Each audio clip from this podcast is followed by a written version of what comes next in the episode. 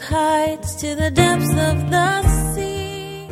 Back in our text, verse 38, but do not have, but you, he says. Now, Jesus here is speaking still to the Jews, and he says, You do not have his word abiding in you, because whom he sent, him you do not believe. What a horrible indictment.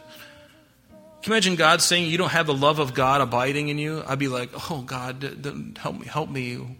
What do I do? I want, I want the love of God abiding in me. I want to believe. All exclaiming, indescribable, uncontainable. You place the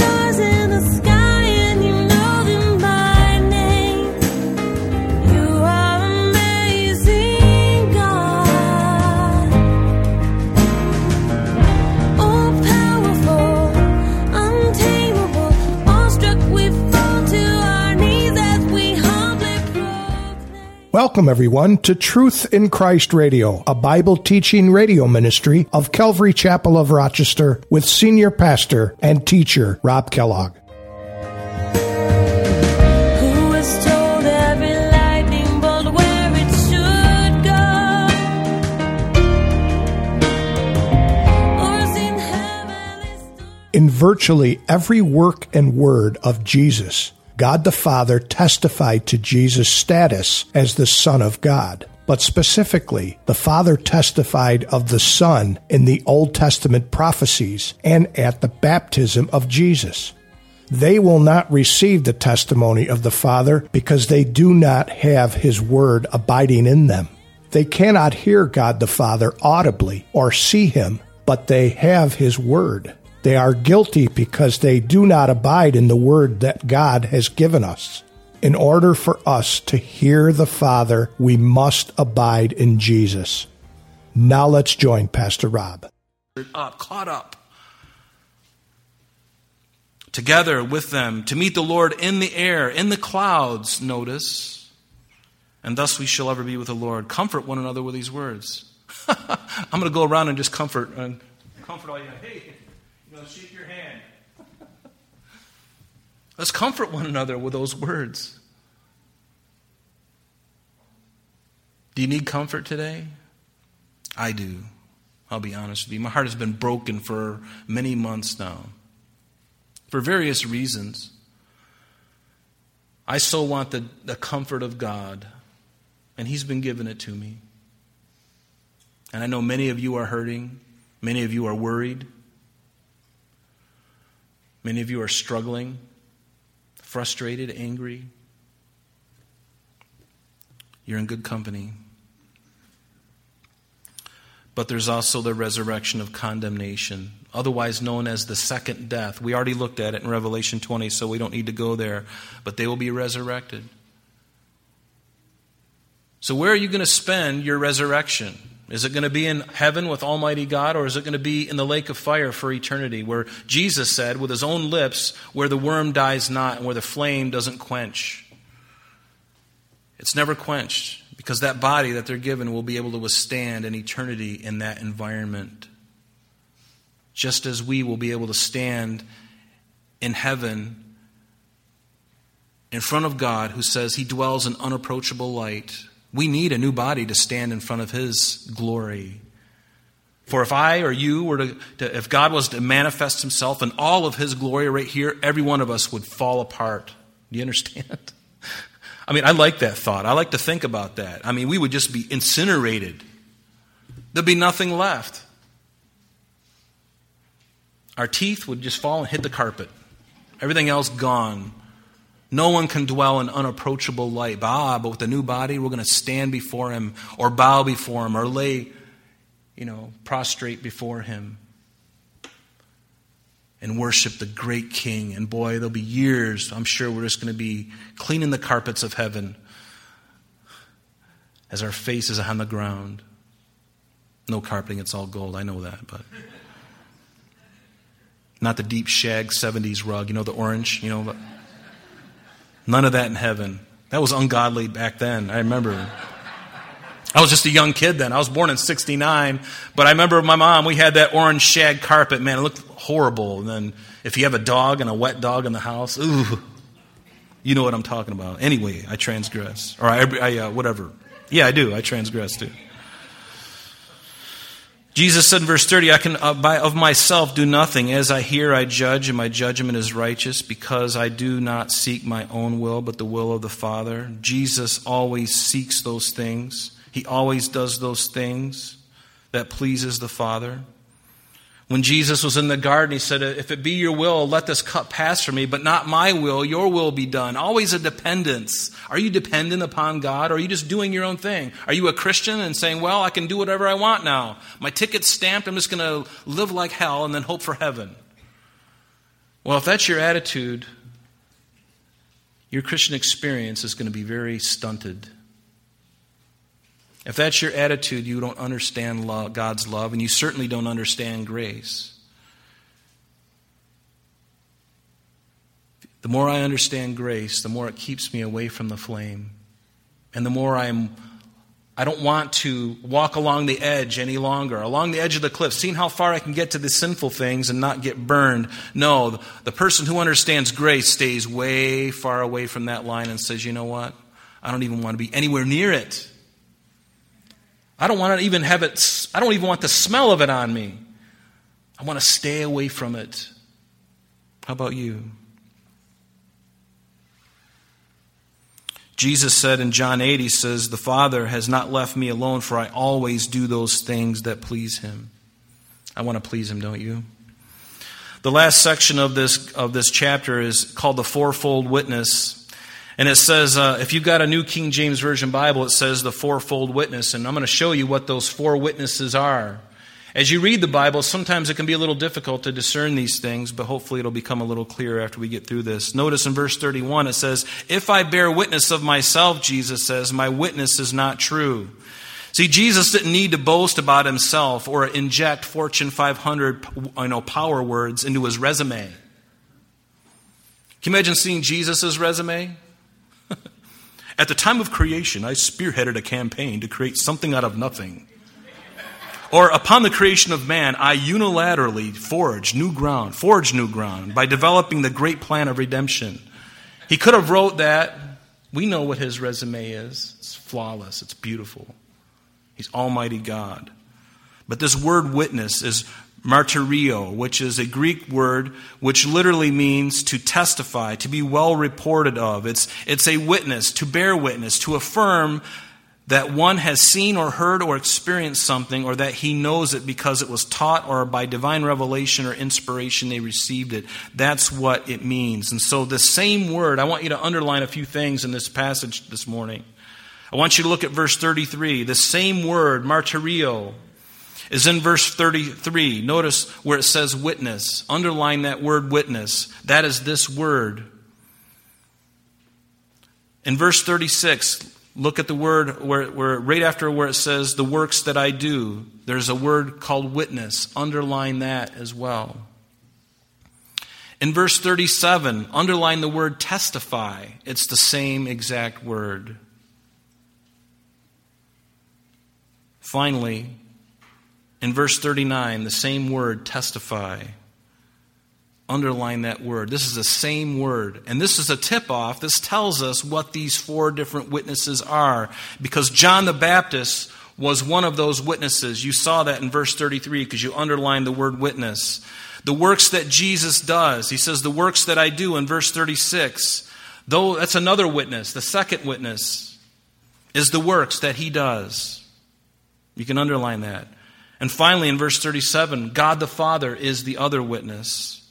And then the scriptures, the Word of God, verse 39, is the fourth witness.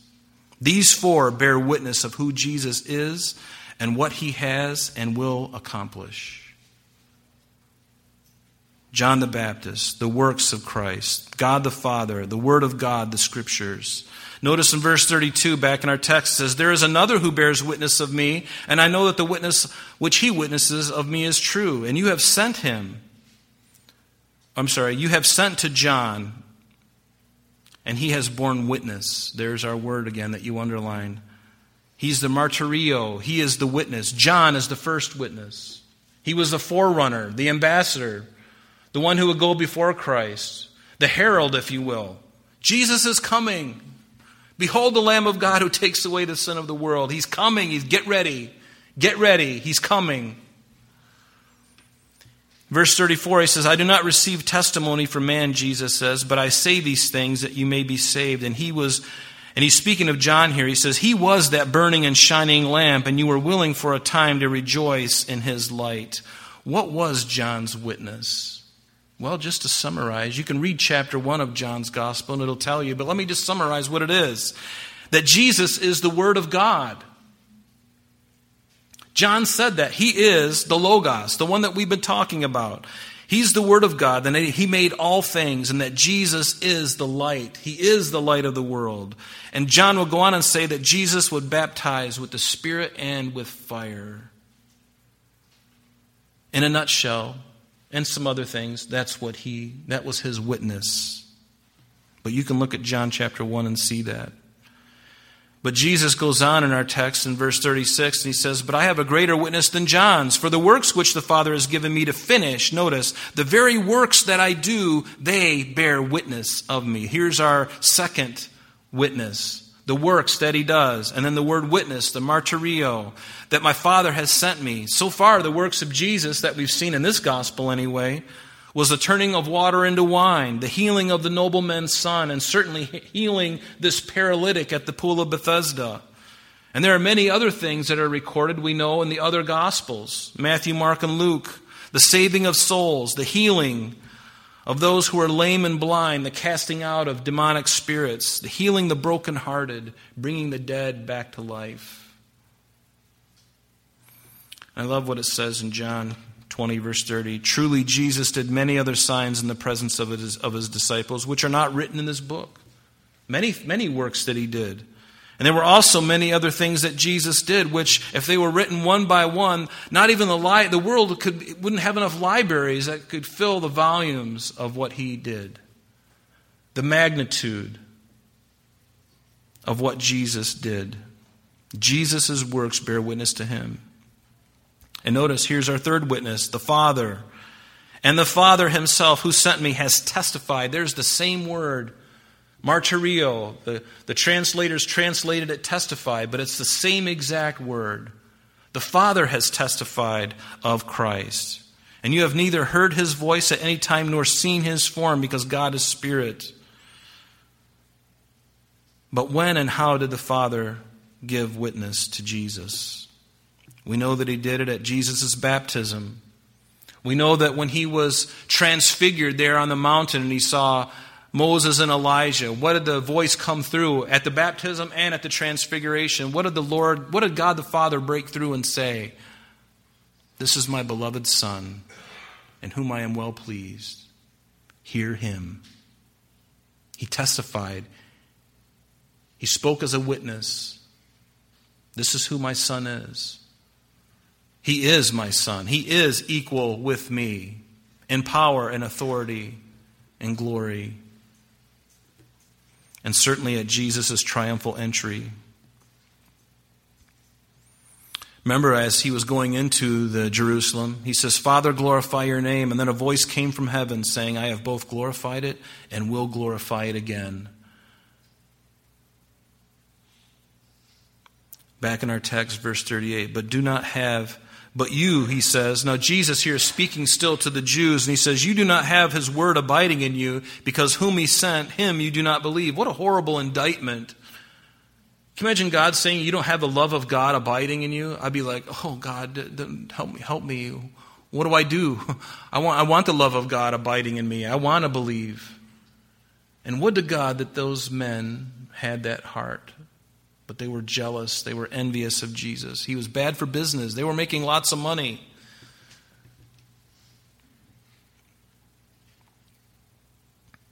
You, and here's the fourth witness the scriptures. Underline the scriptures.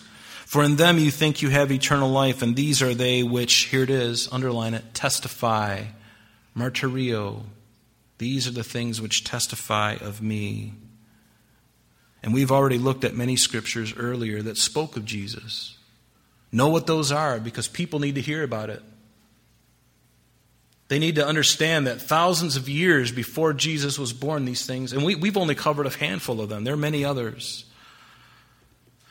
But you can find Jesus on every page. in every book, if you're looking hard enough, through Genesis, Exodus, Leviticus, Numbers, Deuteronomy, Joshua, Judges, Ruth, Samuel, Kings, Chronicles, every single page there is something pointing to Him, pointing to Him. In Psalm 40, it says, Sacrifice and offering you did not desire, my ears you have opened. Burnt offering and sin offering you did not require. And then I said, Behold, I come in the scroll or in the volume of the book, it is written of me. See, it is all about Jesus. It's all about Him. He says, But you are not willing to come to me that you may have life. And again, what an awful thing. And I do not receive honor from men, Jesus says, but I know you that you do not have the love of God in you. Ouch. Well, that sounds awfully judgmental, Jesus. Well, let me tell you something. There is one, all judgment has been given to the Son. It would be wrong for me to say that to you because I don't know the motives of your heart. But do you think Jesus knows the motives of their hearts? He can see, they don't even know themselves. And Jesus can look at them and he can see right through them. He's got x ray vision. He knows exactly what they're all about, their motive, what they're going to do, and whether or not they will accept him. He knows all of that. And they were supposed to be leaders, leading the children of Israel, guiding them in the worship and, and the teaching and the admonition of God. And yet they didn't know God. Jesus was always hard on those who claim to be the teachers and the leaders. That's why there is a greater accountability for those who teach. That's why I'm very scared before I get up here. There's a double, there's an, a, a great accountability. And yet they were missing the boat completely altogether. He says, I have come in my Father's name, and you do not receive me. If another comes in his own name, him you're going to receive. And I believe Jesus was talking about later on in history when the, after the church is removed and the, and the tribulation period begins, in the middle of that tribulation, remember there's going to be a man of sin known as the Antichrist. The Jews are going to receive him because he's going to allow them to build their temple. He's going to work out some kind of political shenanigans to make them, to allow them to build their temple. And they're ready. I've been to the Temple Institute in Jerusalem. You can see all the articles. They're ready. They got the clothing, they got the, the snuffers, the plates, all that stuff. It's ready to go for the temple, for the Antichrist. It's kind of weird to be looking at that stuff and going, I know how that's going to be used. Because that's the next temple that's going to be built, is the one for the Antichrist. But they will receive him but they still haven't received, many haven't received Christ as their Messiah. And I love when Jesus says, I have come in my Father's name and you do not receive me. Jesus is not just an ambassador. He is Almighty God. But was he acting in a sense as an ambassador? Yes. But he's equal with God. You see, when our ambassador of the United States goes over to another country, that other country treats that ambassador to the United States as if they were the president of the United States. That's the authority that that person holds as an ambassador.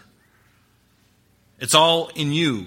They may not like you as a person, but they respect that you're the ambassador for the president of the United States. That's the way an ambassador works.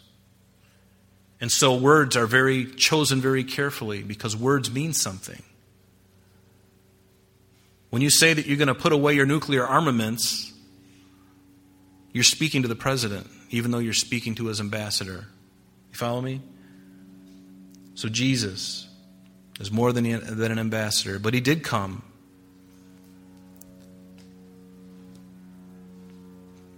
How can you believe, he says, who receive honor from one another and do not seek the honor that comes from only from the only God? There's only one God.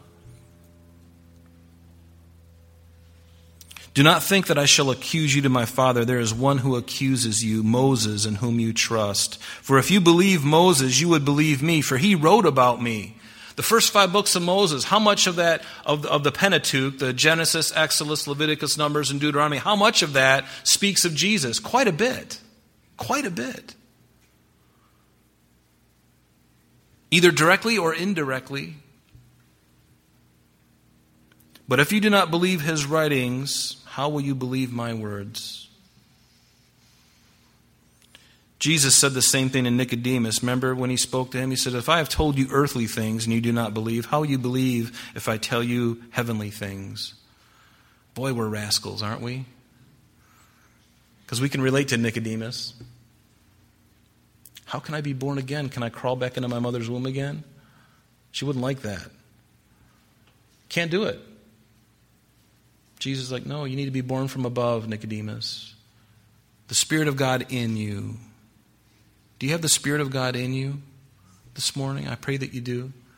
Because only because of that are you a Christian.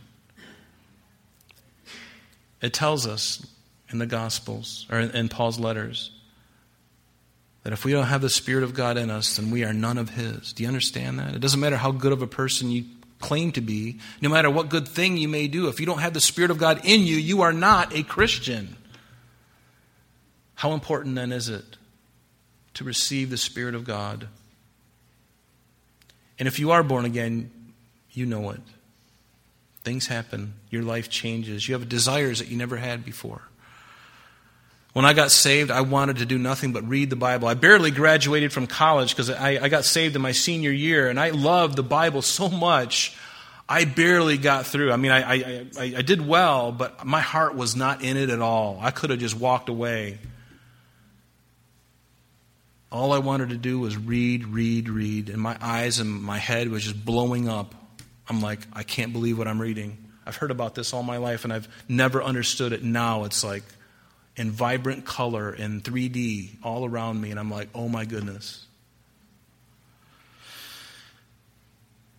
But the proof or the justification or ground of Jesus being God in the flesh and the Savior of the world, it is replete throughout the Bible, throughout the Scriptures.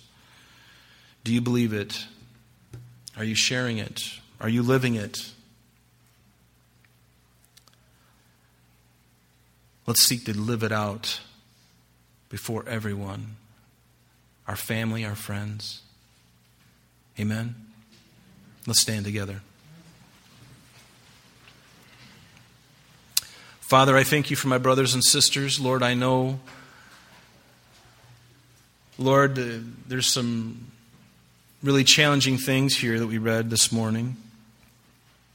But Lord, I pray that you would confirm each one, Lord. I pray that there be nobody here who would be wondering, Am I a child of God? Who is this Jesus? I pray that everyone would know beyond the shadow of a doubt, Lord, that your very spirit would just consume every single one of us, that you'd indwell every single one of us, Lord. That is your heart's desire, and that's certainly my heart desire. Is that everyone, whether here in person or online, Lord, we would come to you. We give our hearts completely to you. We bring all of our hurt, all of our shame, all of our problems, and lay them at your feet. Lord, you're so good to us. Thank you for loving us. Thank you for saving us. Thank you for the great promises that you've given, the great and precious promises. Lord, to you be the glory and the greatness and the power and the glory forever and ever. And everyone said, Amen. Amen. Amen. That's all the time we have for today, but please join us next time as Pastor Rob continues our study in the book of John. Calvary Chapel of Rochester is located at 2503 Browncroft Boulevard, Rochester, New York 14625. You can reach us at our church office between 9 a.m. and 4 p.m., Monday through Friday, at area code 585 586 3140. If you would like to have an audio CD of today's message mailed to you in its unedited form, simply mention today's date when contacting our church office. You can also contact us via the web by logging on to www.calvaryrochester.com. There you will be able to access a number of useful things, such as information concerning our beliefs, our ministries, contact information, our location, service times, and much more. You can also download or listen to the radio and sanctuary messages free of charge from the teachings link at the top of the page. To listen to Calvary Chapel of Rochester sanctuary messages or Truth in Christ radio on your mobile device, just subscribe to both through Google Podcast or Apple Podcast. You're also invited to join us on Sunday and Thursdays through live streaming of our services and Bible studies. Just click on the online services